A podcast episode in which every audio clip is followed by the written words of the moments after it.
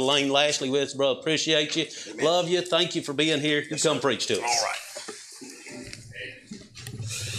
Well, I appreciate you inviting me. Glad to be here. And um, I am the assistant pastor down at Victory Baptist Church in uh, Staunton. Of course, many of you know our pastor, uh, Pastor Rader Ogden. Uh, this was his home church. Uh, years ago, I've heard stories about uh, him being here and you guys being with the young people, uh, Brother Rick. And so just, uh, you know, um, our church was a church plant out of this church. And, um, you know, if you still believe the Bible, I'm sure you do, right? Uh, the Bible is really clear on churches starting churches. And uh, our church was a church plant out of this church um, almost 42 years ago, I suppose. The pastor's been there a little over 41 years. And um, just everlastingly at it. And uh, Pastor August, my friend, uh, he's, he's my pastor, and I'm grateful to God for him. Um, I came to Victory right out of Bible college. Um, gosh, it's been a while 2001, the end of 2001, and was with Pastor there for about five years. And then we went back to Tennessee for about a year, and God, um, we answered the call uh, to Pastor, and so we went out to Illinois for eight years. And um, and so look back on that, said, did we do the right thing? But the Lord was in all of that and uh, taught us so many things out there. And uh, the pastor called us, oh, I guess it was about uh, sometime in 20, 2014 uh, and uh, asked us to pray about coming back. And uh, my other daughter, Rebecca, we have an older daughter, Rebecca. she was having some terrible seizures. And, um, and so we were facing a, a surgery out there in, uh, at St. Louis Children's Hospital. We were real close to St. Louis, and we had been seeing the doctors there and a team of physicians, and uh, we had insurance all set up to cover all of that. The Lord had just opened all the doors, and we had 100% co- co-insurance, no deductible. Unbelievable how the Lord just opened the door for the insurance there. Now all that changed after that surgery, so I believe the Lord just did that for us, you know, and uh, I, I still believe that to this day. And so we didn't pay a penny out of our pocket for Rebecca to have uh, brain surgery, and they went in and did a craniotomy and removed part of her skull and removed all the scarring on her brain. And uh, she's been seizure free since. And so after that, we made the transition. And, uh, and so we, we're grateful to God to be back in Virginia. We love, we love the mountains. We love the valley. And uh, we were just grateful to God that He let us back here. And honestly, um, I'm thrilled that God's got us where He's at. And uh, I'm thankful to be here and thankful for your pastor. And so uh, we don't get to see each other very, very much, but every once in a while, I'm still a little bit bitter uh, about the softball game. but uh, the Lord's helping me get over it, amen? no, I'm just kidding. I used to be real bad about that kind of stuff, but uh, the Lord gave me grace, amen? And uh, there's a whole lot more important things in the world than sports and those kind of things. And I told our men, listen, if we're going to play, we need to play to win, amen? If we're going to play, we're going to play to win, and we ought to play to win. But uh, when you lose, somebody's got to be the loser, right? And uh, and so we, we took it graciously. But it was a fun time. We appreciate the fellowship, and uh, we'll do it again sometime. But if you're if you have your Bibles tonight, I want you to find two passages of Scripture, if you would please. And uh, I want to springboard off this uh, this verse in Philippians one. Philippians 1, so if you'll find that, we'll be there first. And then we're going to go to 1 Thessalonians chapter number 2. And so Philippians chapter number one, and then First Thessalonians chapter number two. And so let's just pick up reading uh, in uh, Philippians chapter number one. And uh, for sake of time, let's, uh, let's pick up in verse number 19. Philippians 1:19. The Word of God says, For I know that this shall turn to my salvation through your prayer and the supply of the Spirit of Jesus Christ, according to my earnest expectation my hope, that in nothing I shall be ashamed, but that with all boldness as always, so now also Christ shall be magnified in my body, whether it be by life or by death. For me to live is Christ, and to die is gain. But if I live in the flesh, this is the fruit of my labor. Yet what I shall choose, I wot not. For I am in a strait, for I am in a strait betwixt two, having a desire to depart and to be with Christ, which is far better. Nevertheless, to abide in the flesh is more needful for you. And having this confidence, I know that I shall abide and continue with you all for your furtherance and joy of faith, that your rejoicing may be more abundant in Jesus Christ for me by my coming to you again. And I want you to look at verse number 27. The Bible says, Only let your conversation be as it becometh the gospel of Christ. That whether I see, that whether I come and see you or else be absent, I may hear of your affairs, that ye stand fast in one spirit, with one mind, striving together for the faith of the gospel. Now, I don't know if your, your theme for the revival, your theme for the year is together, but Brother John told me this was your theme. I've been praying about this, this message and what he'd have me to preach. And if there's anything that we meet, need to be together on, is it's the gospel of Jesus Christ. And Paul encourages these Philippian believers from a Roman prison cell. Paul writes this letter from Rome, his first imprisonment in Rome. Uh, obviously, he wants them to rejoice. That's in the book, and he talks about the joy of his salvation and rejoicing in the Lord Jesus. But he he encourages these guys here in verse number 27. He says, um, Whether I come and see you or else be absent, I may hear of your affairs that ye stand fast in one spirit, with one mind. And then he says, striving together for the faith of the gospel.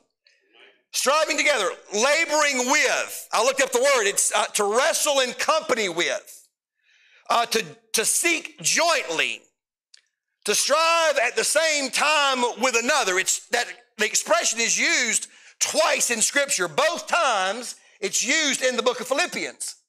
One time it's translated right here like we translated it, or like this passage translates it, striving together for the faith of the gospel. It's also this expression, this Greek word is used in Philippians 4 3. But it's also associated with the gospel. Flip over there. It's just, just a page. Flip over there. Philippians 4 3. This is the other time this expression is used. Striving together for the faith of the gospel. But he says in Philippians 4 3, and I entreat thee also, true yokefellow, help those women which, here it is, labored with me in the gospel. Paul says, listen, help those, help those women which labored with me in the gospel. It's the same expression, striving together for the faith of the gospel. So both times it's used right here in the book of Philippians of the two times that it's mentioned in the scripture. And both times it's referring and in, in the context of the gospel of Jesus Christ. And so we understand that the gospel is, is very simply the death and the burial and the resurrection of Jesus Christ. We understand there's, there's really only one gospel. Now, Galatians talks about another gospel that's not another. And uh, if anybody's preaching another gospel, which is not the gospel that's been preached unto them, he says, let him be accursed.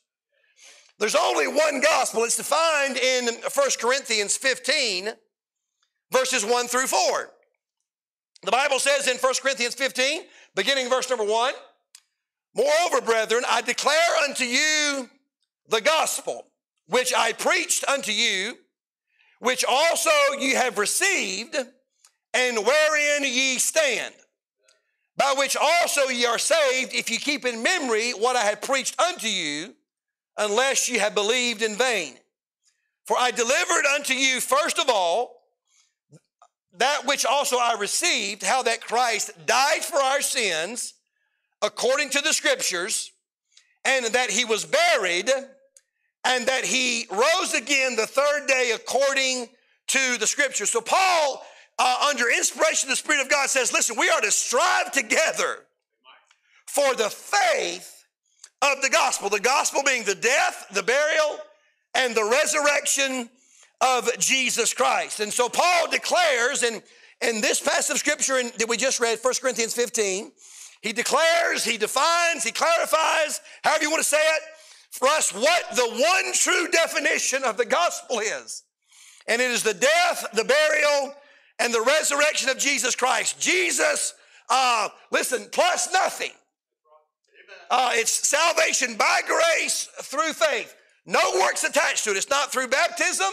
It's not through church membership. It's not through good works. It's not through how much money you can give. It's not because uh, you you were born into a family that's that's uh, got saved parents or grandparents. No, no, it's by grace through faith, individual salvation. And Paul declares that it is the death, the burial, and the resurrection of Jesus Christ. Jesus Christ plus nothing, Jesus Christ minus nothing. The apostle Paul said in 1 Corinthians 1:17, "For Christ sent me not to baptize, but to preach the gospel." Now baptism is important, but not to get saved. Um, it doesn't wash away your sins. It's just an act of obedience, being obedient to the ordinance that Christ has commanded for us to be baptized. By the way, I don't know a good Christian that has been saved and uh, didn't follow the Lord in believer's baptism that's doing a good job living for God because you can't even take the first step in following the Lord. But baptism has nothing to do with your salvation, nothing to do with my salvation.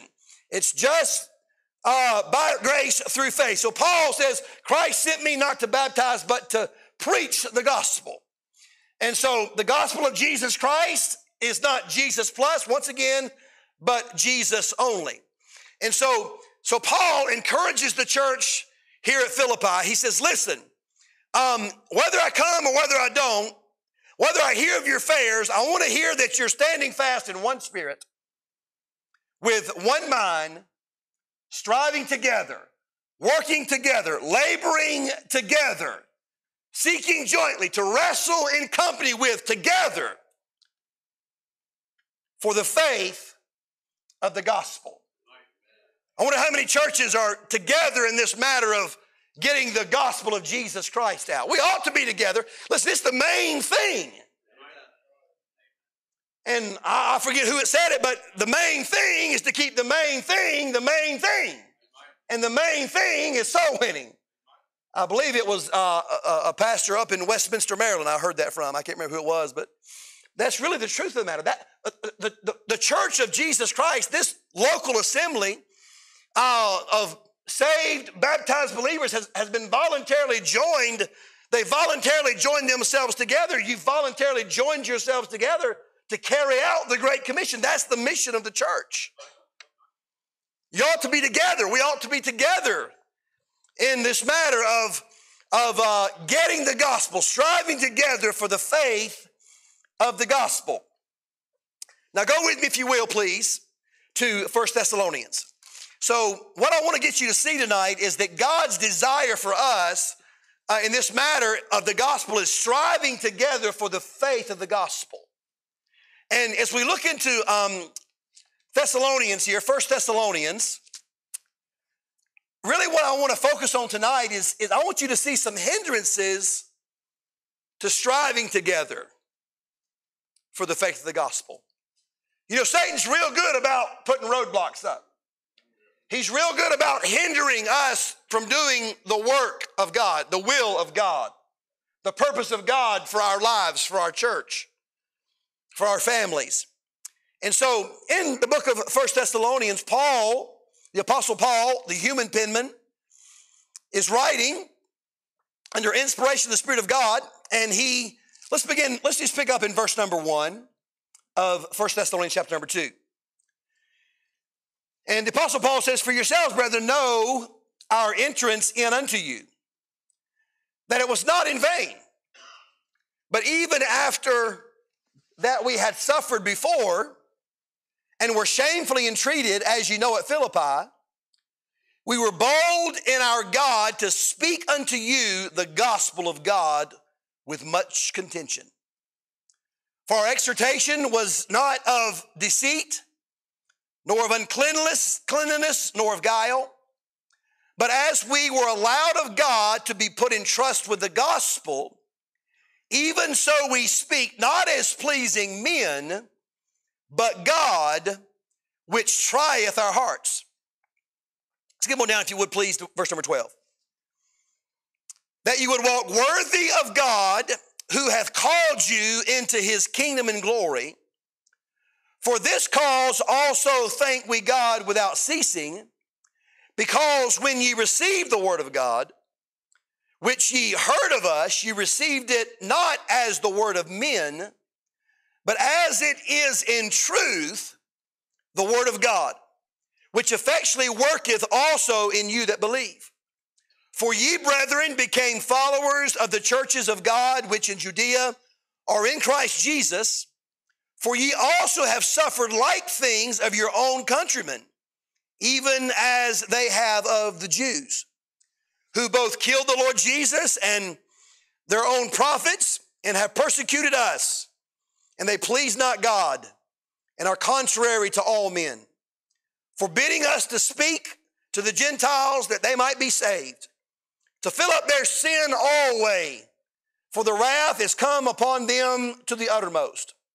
But we, brethren, being taken from you for a short time in presence, not in heart, endeavored the more abundantly to see your face with great desire. Look at verse number 18. Wherefore, wherefore we would have come unto you, even I, Paul, once and again, but Satan hindered us. Paul, Paul says here, listen, he says, listen, um, Paul had the desire to please God. Paul, Paul had the determination, I believe, to please God. Paul had the right direction. I mean, he was going the right direction with the gospel. That was the desire to share the truth of the message of Christ. But he says there was a hindrance. He said in verse number 18, but Satan hindered us. The same Satan that hindered Paul and the early disciples is the same Satan that tries to hinder you and that tries to hinder me. I'm glad that uh, that they didn't give up. I'm glad that they kept pressing on. I'm glad that they kept fighting the good fight of faith. You know, just uh, back in Acts chapter number, I believe it is 17 and verse number 6, the Bible says, listen, talking about that when Paul was in Thessalonica, he went to Thessalonica to, uh, and as his manner was, he went into the uh, the synagogue and he, he reasoned with them out of the scriptures. He preached Christ unto them. Many of them got saved. Uh, and these Jews come in in Thessalonica, they were upset because people were trusting Christ. And he said, These are come hither also that have turned the world upside down. I mean, you talk about making an impact and, have, and having a, a, an impact and making a difference. They made a difference. They had an impact because they didn't quit, they didn't give up. They didn't allow Satan to stop them from sharing the greatest message in all the world. And that's the message of Jesus Christ.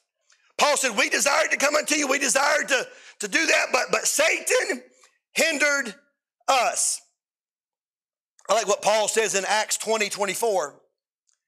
He says, But none of these things move me. Neither count I my life dear unto myself, so that I might finish my course with joy and the ministry which I have received of the Lord Jesus to testify the gospel of the grace of God. Hey, Satan was all over Paul. Matter of fact, uh, it, it, Paul said, uh, listen, I've got a thorn in the flesh the messenger of Satan to buffet me. That didn't stop Paul.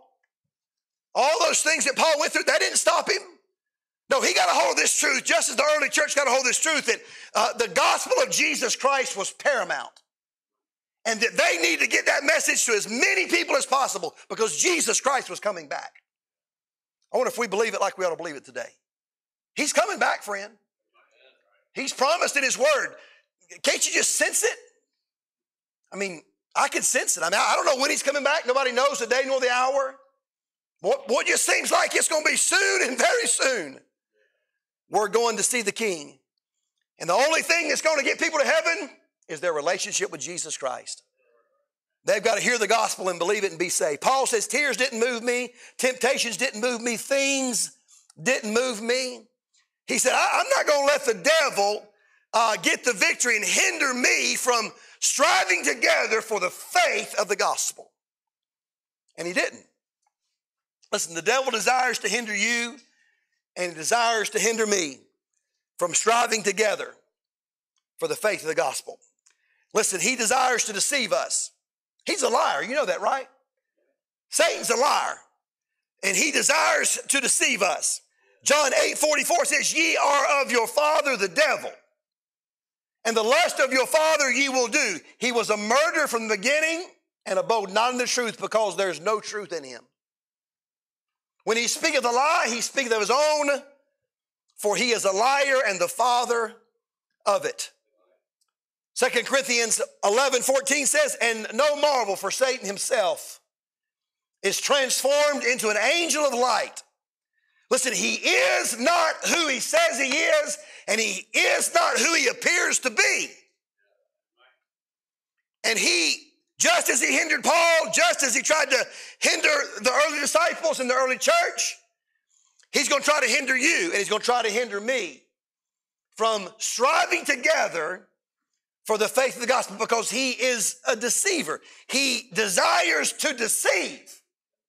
He wants you, he wants me, he wants the church to think there's something more important than the gospel of Jesus Christ. There is nothing more important than the gospel of Jesus Christ. Now, I'm not saying we, we preach every message the gospel, but we ought to somehow get the gospel in there. Listen, if you're if you're not you're not saved, you need to get saved. Jesus loves you. The Bible says all men are sinners. Sin must be paid for. Jesus Christ paid for it on the cross of Calvary. God sent his only begotten Son for you and for me so that we can have eternal life and go to heaven when we die. But yeah, he, he desires to deceive us and, and get us to thinking there's something more important than the gospel. He desires to detour us. 1 Thessalonians 2 17 and 18, we just read it. But brethren, being taken from you for a short time in presence, not in heart, endeavored the more abundantly to see your face with great desire. Wherefore we would have come unto you, even I, Paul, once and again, but Satan hindered. Paul said, I, I wanted to come to you, but Satan throwing us a detour. He's trying to detour, he's trying to get us off track from, we'll get back here eventually. But, but Satan desired to get him off track, to detour him. He, he tries to detour you and I. He tries to deceive us. He tries to devour us. Listen, he is against you and he is against me. He is our adversary. He is opposed to us. He's opposed to Jesus Christ. He is opposed everything that God wants to do in and through my life. He desires to devour. He desires to destroy. He's a murderer. There's so much scripture you can put along with these things. But Paul, Paul said, listen, he said, we desired to come, but, but Satan hindered us. Satan desires to hinder you and he desires to hinder me from striving together for the faith of the gospel. Let me give you a few things tonight that I believe he uses to get us sidetracked. There's some things that he uses to try to get us off track, to discourage us from striving together for the faith of the gospel. And he's the culprit, he's the enemy, He's the one that deceives, that detours, that wants to devour, that wants to dethrone God in your life and try to get you off track. So, a few things that the devil will use to hinder you and to hinder me from keeping us from striving together for the faith of God. Number one, it's the sin of discouragement. Listen, we live in a dark world. There's no doubt about that. Matter of fact, God told us it was going to be that way. Didn't he say, This know also in the last days perilous times shall come? I mean, that's, that's literally strength reducing times. Man, have you watched the news lately? It's all over the place. It either ticks you off or you get depressed about it. So just maybe we shouldn't watch it. Amen. Try to keep up as much as we can, but yeah, it's it's it's it's discouraging times, no doubt about it. Um, but the sin of discouragement, listen, Satan will use to distract us and to get us off course, to hinder us from striving together for the faith of the gospel. Turn with me, if you will, to the book of Numbers. I believe we can illustrate this through this passage of scripture. Numbers chapter number 21. Genesis, Exodus, Leviticus, Numbers. Amen. Numbers chapter number 21.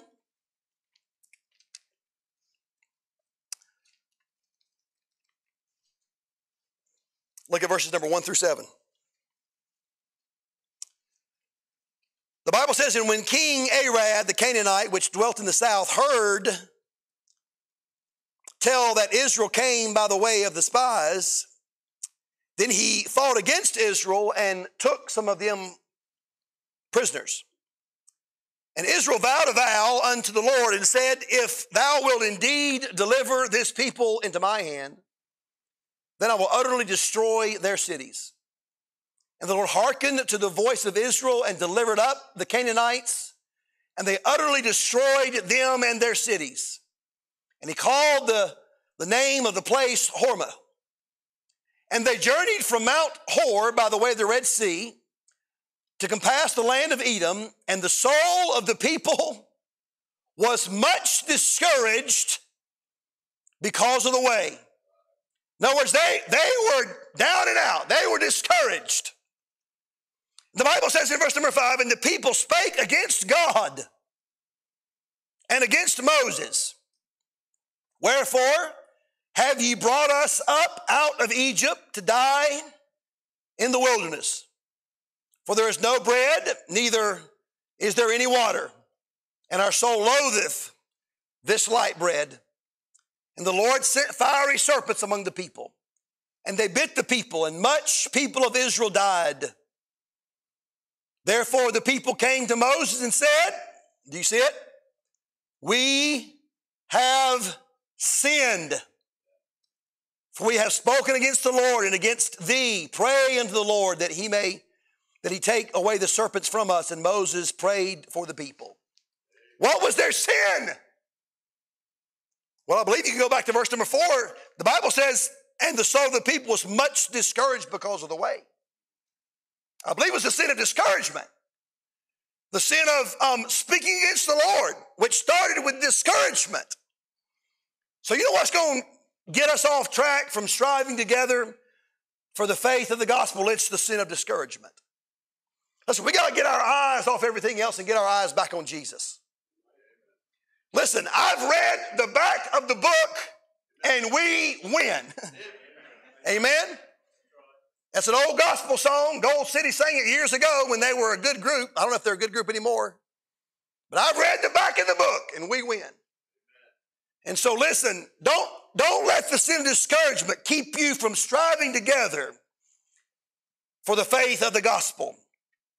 I read this fable about the devil. The devil was selling his tools, so he laid out uh, these tools one day before the sale would take place so that prospective buyers could see what was available and what the cost of the tools would be. There were tools like hate and envy, wrath and malice and gossip, slander, lying, doubt, fornication, adultery, unforgiveness, pride, and a huge assortment of other tools that you could add to the list. But separated from, from those tools was another tool. And there was two things about this tool. One, it was very high priced. And number two, it was very worn and used. So a prospective buyer came by and he asked the devil, he asked the devil three questions. Number one, what is the tool? Satan answered and said, It's the tool of discouragement. The second question was, Why is it so much more expensive than the other tools? Satan answered, It's more useful than any other tool that I have. And the th- third question, Well, why is it so badly worn? Satan answered, Because I use it on everyone, and almost no one knows it belongs to me. Boy, ain't that the truth? Yeah, we want to, and I'm not, I'm not a doctor. I don't, you know, get into all of that, but I believe a lot of things if we just give it to God and trust the Lord and put our eyes on Jesus, looking unto Jesus, the author and finish of our faith. Get our eyes off the world. We can be encouraged in the Lord. You know what happened to David back in, in the Old Testament?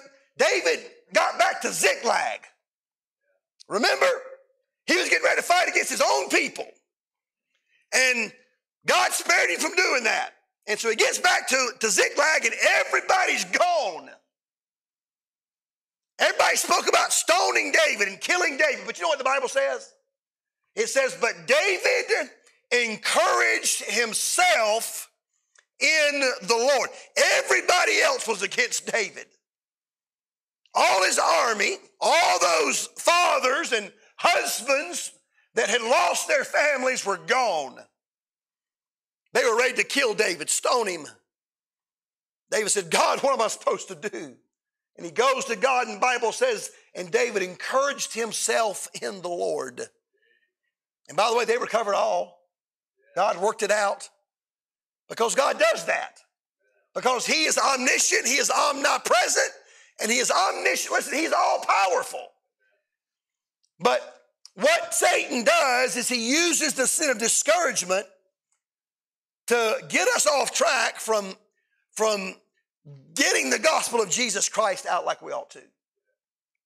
What are you saying, Brother? I'm saying don't let the sin of discouragement get a hold of you. Don't, don't allow God, don't, don't allow, excuse me, don't allow the devil to use that tool of discouragement to keep you from striving together as a local assembly, striving together for the faith of the gospel. Matter of fact, Peter tells us in 1 Peter, verse number, chapter number 4, verses 12 through 16, he says, Beloved, think it not strange concerning the fiery trial which is to try you as though some strange thing happened unto you. I mean, we, we get difficulty in our lives and something bad happens and we're like, man, why is this happening to me? I didn't do anything. Perhaps God wants to use that trial in your life to, to strengthen you, to bring you closer to Him, to let you know that He is in fact God and that He's capable and able to do exceeding abundantly above all that we ask or think. We're not going to understand every time but God knows. So he says, think it not strange as though you as though some strange thing happened unto you. He says, but rejoice. Wait a minute. Rejoice in these fiery trials. That's what it says. But rejoice in as much as ye are partakers of Christ's sufferings, that when his glory shall be revealed, ye may be glad also with exceeding joy. Later on in this passage of scripture, verse number 16, the Bible says, Yet if any man suffer as a Christian, let him not be ashamed, but let him glorify God on this behalf. That word Christians is used three times in the Bible. This is one of them, and it's associated with suffering. If yet, if any man suffer as a Christian, let him not be ashamed, but let him glorify God on this behalf. Listen, there's been many people in our world suffer to a much greater degree than you and I will ever suffer.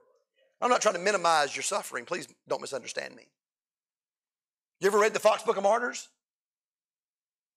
Yeah, I mean, there's people that literally were burned at the stake for their faith.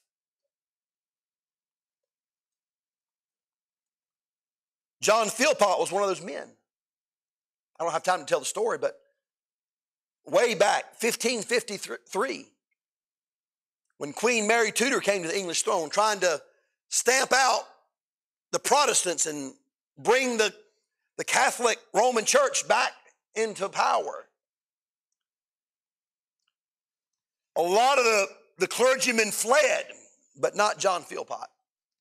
I believe I read 14 times they, they tried to bring him before what they call uh, was this, this open debate. And Man, he held his own. He used the word of God in the scripture to stand strong in the faith. They tried to get him to recant. Uh, said, listen, we're going to burn you at the stake if you don't recant. He never recanted. 14 times, I believe, is what I read. And he never recanted. His opponents vowed openly to burn him the stake, but at the time, same time, they sought to persuade him. Yeah, it was 14 examinations they held, 18 months imprisonment. You know, December the 6th, 1855, John Philpot was sentenced to death by being burned at the stake.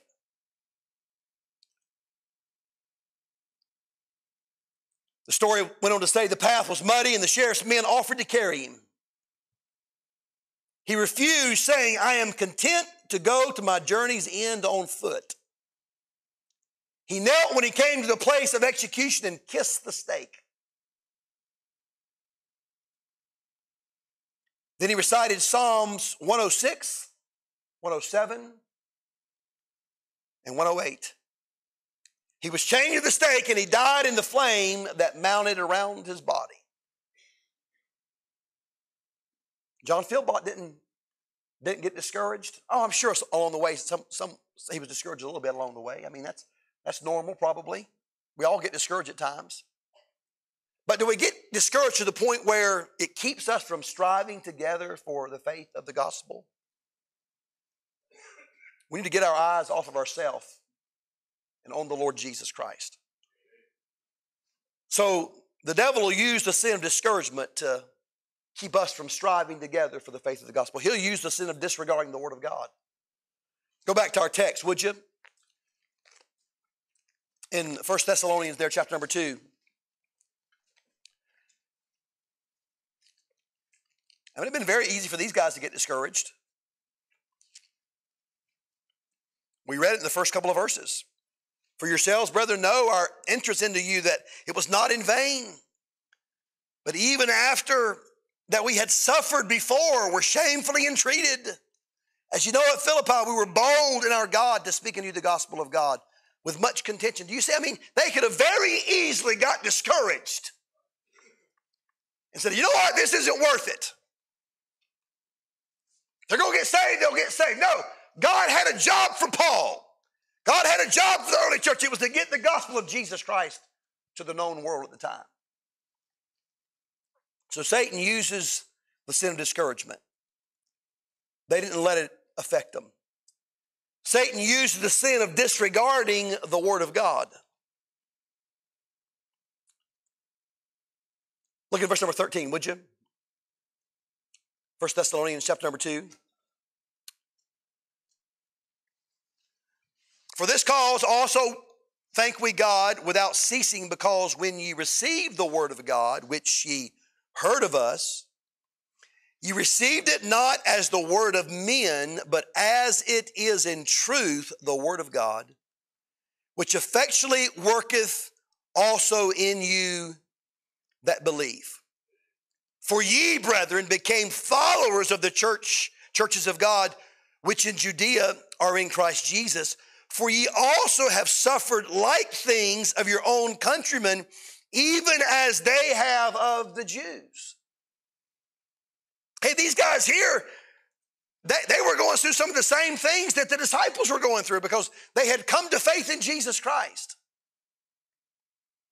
But they, they didn't disregard the Word of God. Matter of fact, it was just the opposite. Paul says, We we thank God. Also, we thank God without ceasing because when you receive the Word of God, which you heard of us, you received it not as, as it as the word of men, but as is in truth the word of God. I mean, they gave, they gave much validity to the word of God. They didn't, they didn't disregard it. They took it that it was from God. It was God's truth. It was God's word. And they gave great regard to it. By the way, we ought to give great regard to the word of God. It's a perfect book. It's without error. God's given it to us. All scripture is given by inspiration of God. It's profitable for doctrine, for reproof, for correction, for instruction in righteousness, the man of God may be perfect, thoroughly furnished unto all good works.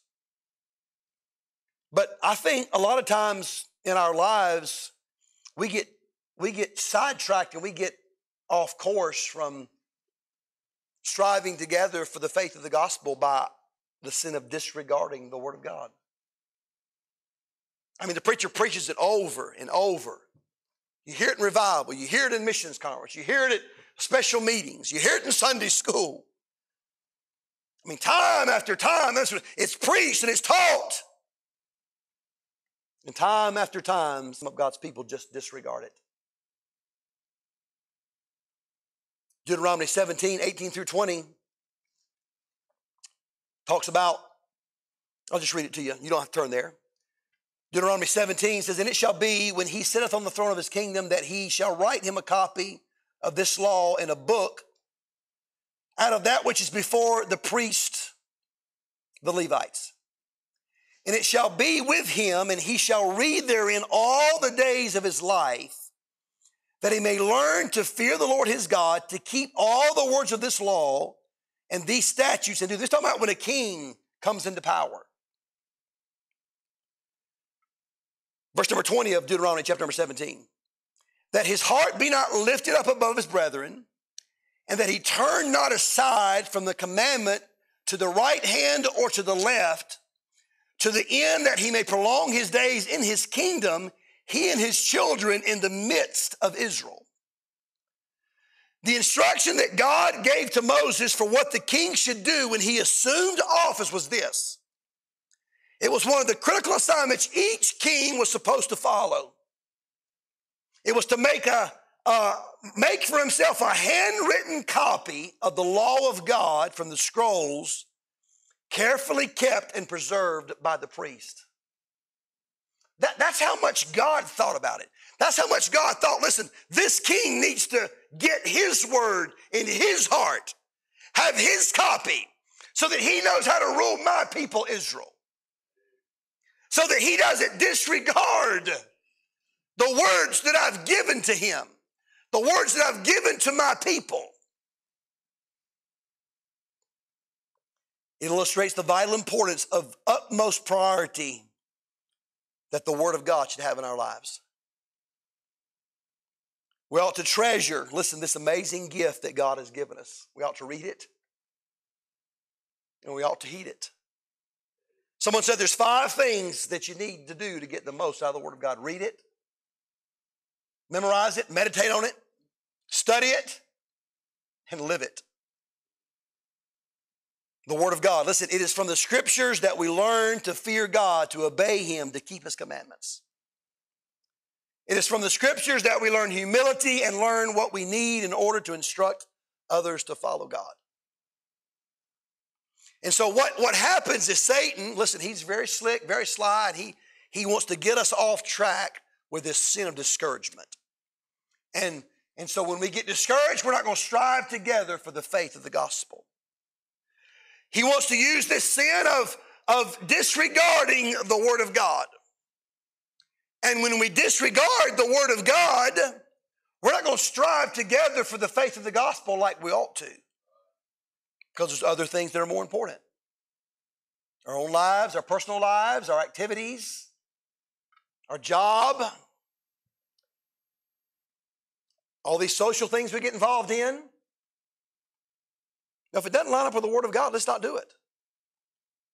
The sin of disregarding the Word of God. And then lastly, the sin of drifting from a disciplined life. Verse number 14 tells us, For ye, brethren, became followers of the churches of God which in Judea are in Christ Jesus. For ye also have suffered like things of your own countrymen, even as they have of the Jews. You know what? They were so disciplined that they followed right in line with what they were being taught by the Apostle Paul, by the disciples. And they didn't drift from having this disciplined life. I, have got a younger brother that lives, uh, it's, it's called Oak Island now. You guys ever heard Oak Island? Used to be Long Beach, Yaupon Beach. I spent eight years of my life there. He's three years younger than I am. And this past summer, He's got a inflatable kayak. I guess it's a pretty good inflatable kayak. If you're gonna take a kayak in the ocean, I guess it better inflatable and it better be a good one. So this past summer, he mistakenly drifted out into the ocean on an inflatable kayak and had to be rescued. He didn't intend on that happening. I don't know if he fell asleep or what. I don't know. But it happened gradually because he wasn't diligent enough paying attention to prevent it from happening. That's what happens. We drift off course from, from spending that time with God, from having that time in prayer, from asking God to give us a burden for loss, for praying for that missionary, praying that God would use us at our job to be a minister of the gospel. And, and all of a sudden, we, we drift from having this disciplined life, this walk with God. And we're right out there with the world where we don't need to be. And we're not going to have an impact that way. We're not going to make a difference that way. We're not going to strive together for the faith of the gospel and be effective if we drift away from a disciplined life and a walk with God.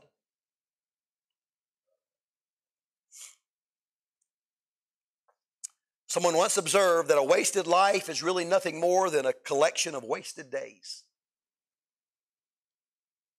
The difference between those who succeed and those who fail is not primarily in talent, but in diligent discipline and effort. Benjamin Franklin said, Dost thou love life? Then do not squander time, for time is the stuff that life is made of. Listen, the past is gone. The past cannot be gotten back or recaptured. But the pages of the rest of our lives and what lies ahead are blank and waiting for us to write on them. Listen, church, let's, it's God's desire for us to strive together. I mean, to, to, to seek jointly, to wrestle in company with, to labor with, to strive together for the faith of the gospel. So let's not allow Satan and let the devil use the sin of discouragement, the sin of disregarding the word of God, and the sin of drifting from a disciplined life to get us off course and hinder us from striving together and reaching people with the gospel of Jesus Christ. Listen, who is it that you know that needs the Lord? Are you praying for him? Are you doing what you can?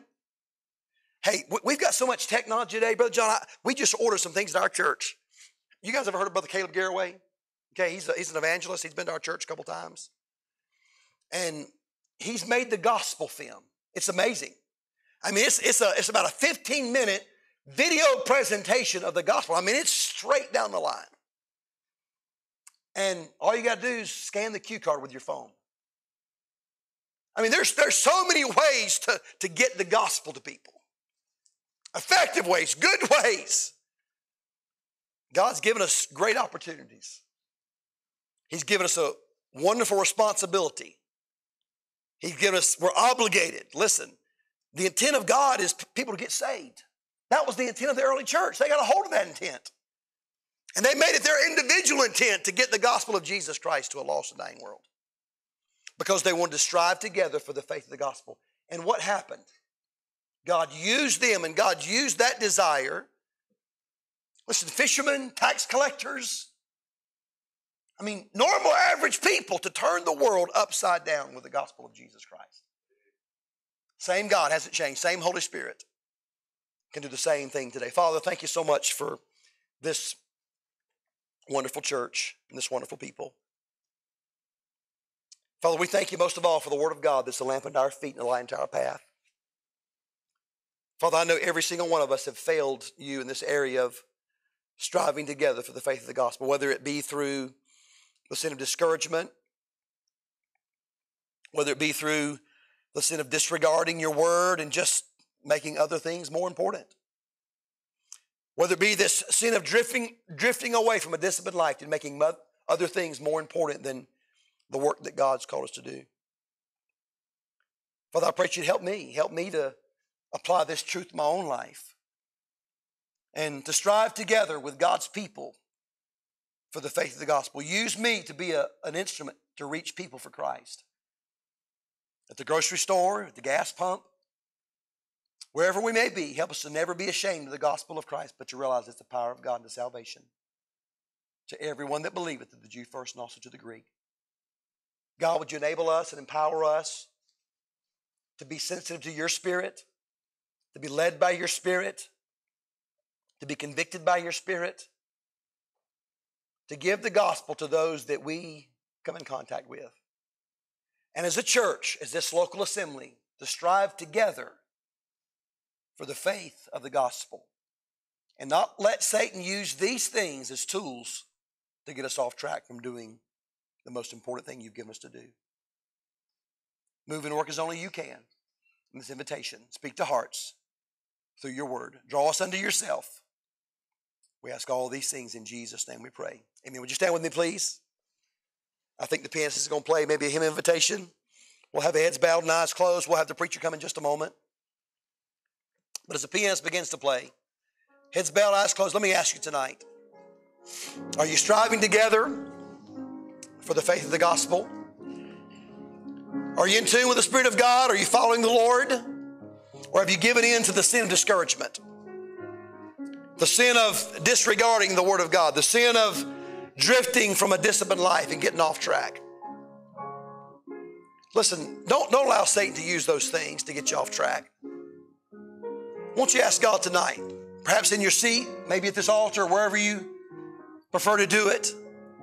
Won't you in your heart ask God to give you the ability to do what He would have you to do? To be what He would have you to be. To yield, yield to His Spirit, to be sensitive to His Spirit as He leads and guides every day in our life. God desires to do that, you know.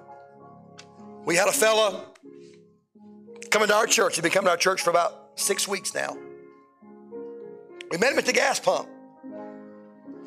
And um, really, I, I was the one that invited him, and I really should have did more than I did at the gas pump to invite him to church.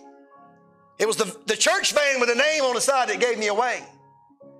You know how we get in a hurry and trying to get things done, and that was kind of the day for me that day. And I, I just very casually greeted the man, was kind to him, and he noticed the church van and said, Hey, do you have anybody that, that counsels at your church? I said, Well, our pastor's been there 41 years. I suppose he could counsel you. Got enough wisdom. And so I invited him to church, gave him a track. He called me later that day and came in and talked to the pastor myself. We gave him the gospel. He hadn't got saved yet. He's struggling with some things. He's in his 80s. Says he just can't feel it in his heart, so we're praying for him. But you know what? I wonder if I'd have just ignored ignored him there and kind of went on my busy way and and listen, I've done it before. Many of us have. But I don't want to. I want to be conscious of the fact that there's people around me every day that need Jesus. And I want to strive together for the faith of the gospel and do my part. God help us to do our part. As the pastor comes, Father, I pray that you'd move and work in our hearts, draw us close to you. We ask all these things in Jesus' name we pray. Brother John. Amen. Thank you, Brother Lashley. Boy, I tell you what a tremendous message and how how practical. It's real. It's practical. It's relatable. We've all experienced discouragement. And because of that discouragement, we quit being effective for Christ. Isn't it interesting how, how discouragement works? We can have a life that is full of blessing, and one thing can blur our vision to all that God is doing for us. We've allowed discouragement to stop us. Uh, we thought about that drifting away. Boy, it's so easy to drift away. And whenever you drift away from the things of God and drift away from spending time in the Word of God, you lose that desire. You lose that desire to share the Word of God. That drifting away and the disregard for the Word of God kind of go together. Boy, I'm telling you what, what a tremendous message. I've found myself guilty of every one, Brother Lashley. Found myself guilty of every one. Boy, I'm telling you what, it is what God has called us to do. We need to be diligent going and sharing the Word of God. Thank you, Brother Lashley, for the message. Thanks to each of you for being here. We're going to let Miss Debbie play through one more verse. If the Lord spoke to your heart and you want to come, you come.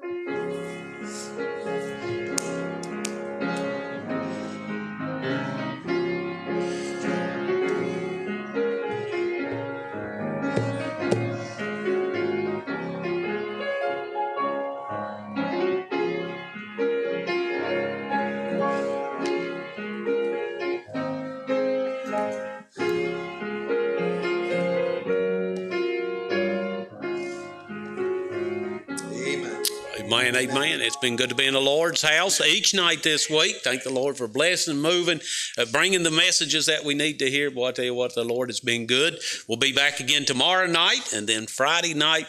It's a, invite friends and family. Tell them to come on out, be a part of the services, and just see what God is going to do for us. Thank to each of you for being here. Brother Herman, will you pray and dismiss us?